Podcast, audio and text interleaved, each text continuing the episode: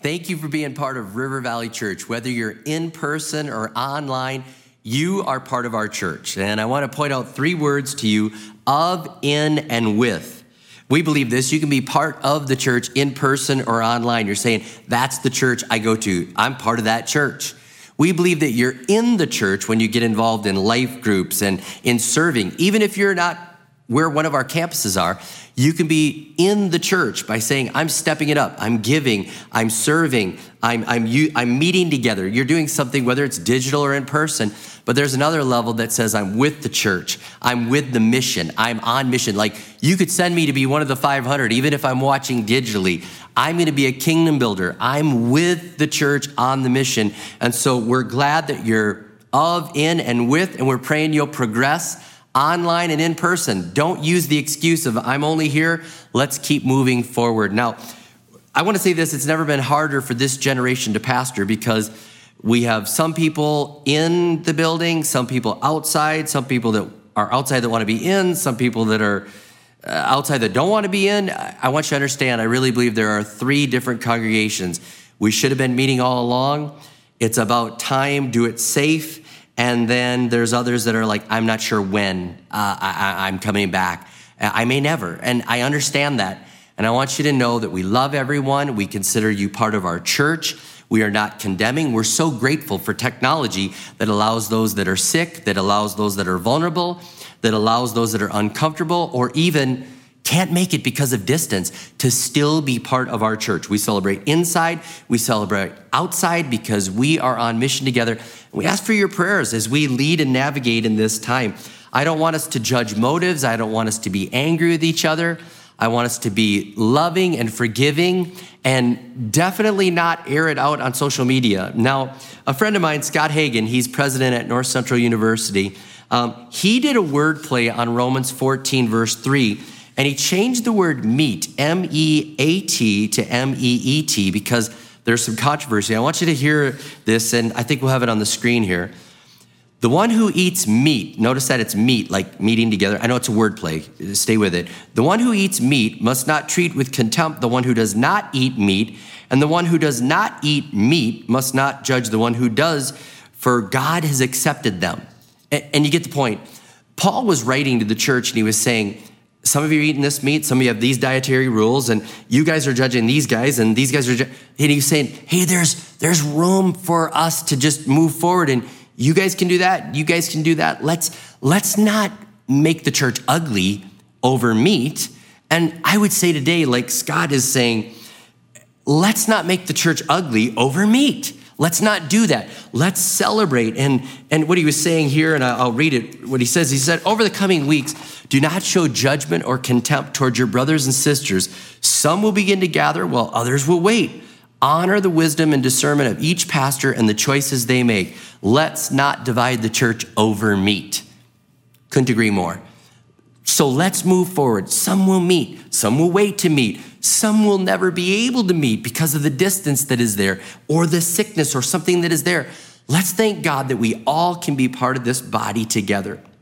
Now, I want to just say this that as we get together, and some of our campuses are starting to meet together now, why do we meet together? And you're saying, well, I'm online, I'm not, I, I want to explain to you what's going on and why the dynamic. So, first of all, the church was never closed. You cannot close the church, okay? But there's something that we're able to do, which is to meet together. And I would even pray this for those of you that are a long distance away to say, I'd love to meet up someday. I thought of this that one of our missionaries was telling me that he led someone to the Lord in a country where this person could die for serving Jesus. And he gave him a location. The, the person gave him a location in the middle of the des- desert. And he said, We met there. He goes, I was afraid he was going to kill me. He was afraid I was going to kill him. And, and we met and we realized we're brothers in Christ. And there was something about meeting. So even if you're a long way away, we'd love for you to join us and be able to do that. Again, if it's not possible, no condemnation. We're not going to split the church over meat. But there's something about meeting together. When we come together, the Bible says in Hebrews 10 24 and 25, it says, And let us consider how we may spur one another on toward love and good deeds, not giving up meeting together as some are in the habit of doing, but encouraging one another, and all the more as you see the day approaching. Saying here, like, let's not give up meeting together. Like, let's not stop meeting as a church. And this word that is used together is the church being together. It's only used in one other spot. And it implies this that we're part of the church universal. We're part of the church in heaven and on earth. And when we come together, when that's possible, something dynamic is happening that doesn't happen anywhere else on earth. There's a coming together that really illustrates what's happening in heaven here on earth. And it's a beautiful thing. God's given this to us as a gift that while heaven is praising his name, earth can praise his name. And when the church comes together, there's a heaven and earth dynamic that is taking place that is absolutely beautiful. It's given as a gift, it's not an inconvenience. Some of us are saying, hey, I love my Sundays uh, watching, I can zoom in, zoom out. I get it. I get it.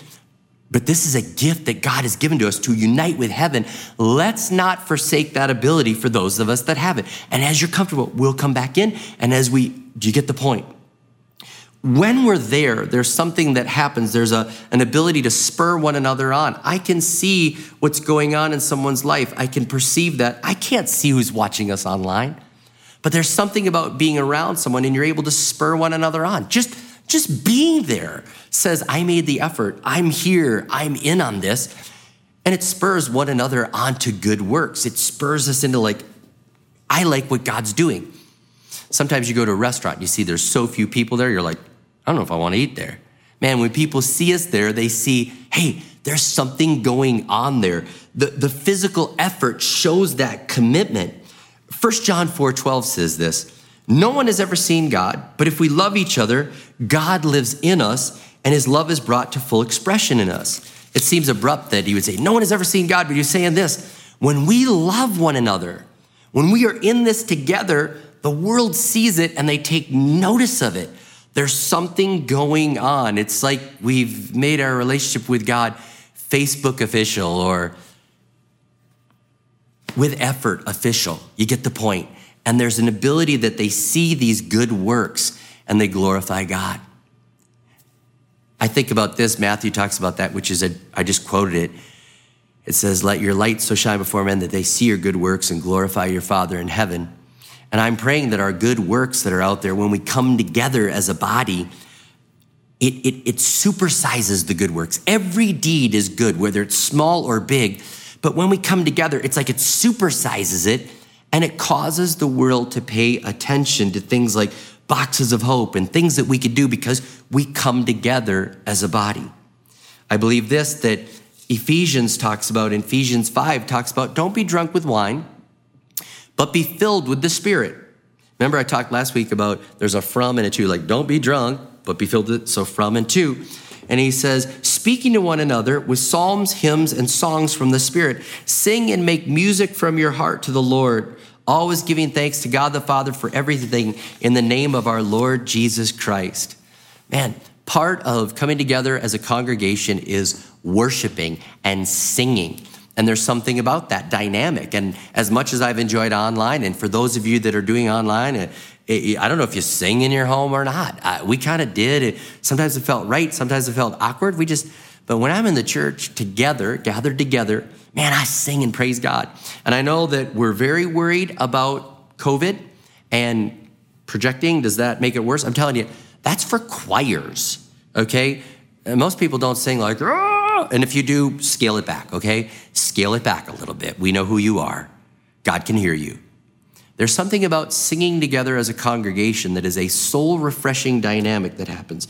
The Psalms, hymns, spiritual songs, there's a soul refreshing dynamic. That's what people have been longing for. That's what missionaries that are unable to worship together, that have been sent out on mission, when they come back to our church, they weep in the presence of God because there is a soul refreshing dynamic that happens there. And so I'm praying that we'll take advantage of that. We won't do what they say no chanting, no responsive readings, no choir, so all canceled. We'll just do singing, and we'll do singing with like an indoor voice, okay? So we won't, okay? We'll do that. Man, this is an atmosphere there where the gifts of the Spirit are flowing. I'm reminded of 2 Kings 3:15 when Elisha says, like, I want to prophesy, bring in somebody who's skillful to play so the presence of God can fill this place. There's something about a singing dynamic when we come together.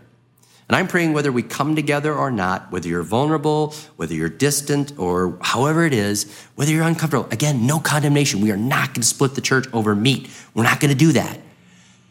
But we're going to take advantage of what God has given to us the ability to come together, to spur one another on, to have the singing, to show that we love one another, that we're not hiding out behind the screen on purpose. We are going to come together. So when you're comfortable, come back to meet. When you're able to, whether you're vulnerable or not, join in, join in, stay safe. If you're distant, I want you to know this you are part of our church, and we remain open to the visit at any time. I want us to pray for this that we will realize with all of this that coming together in the church is not the goal. Coming together in the building is not the goal. Being on mission is the goal. We will be refreshed, we will be recharged when we come together, but it's a coming together to go back out. It's not like finally we've got it. We are coming together to go back out. So, church, I pray this over you right now, and I want to speak this over you. Lord, whether we're far away or whether we're in the church right now, building, it's just a building, whether we're far away or in that building, Lord, I pray that your presence would be with us. We would be on mission. We are not just part of, we are in, we are with. And as we use all the things we've been given, help us to be empowered to be on mission for you. In Jesus' name I pray. Amen and amen.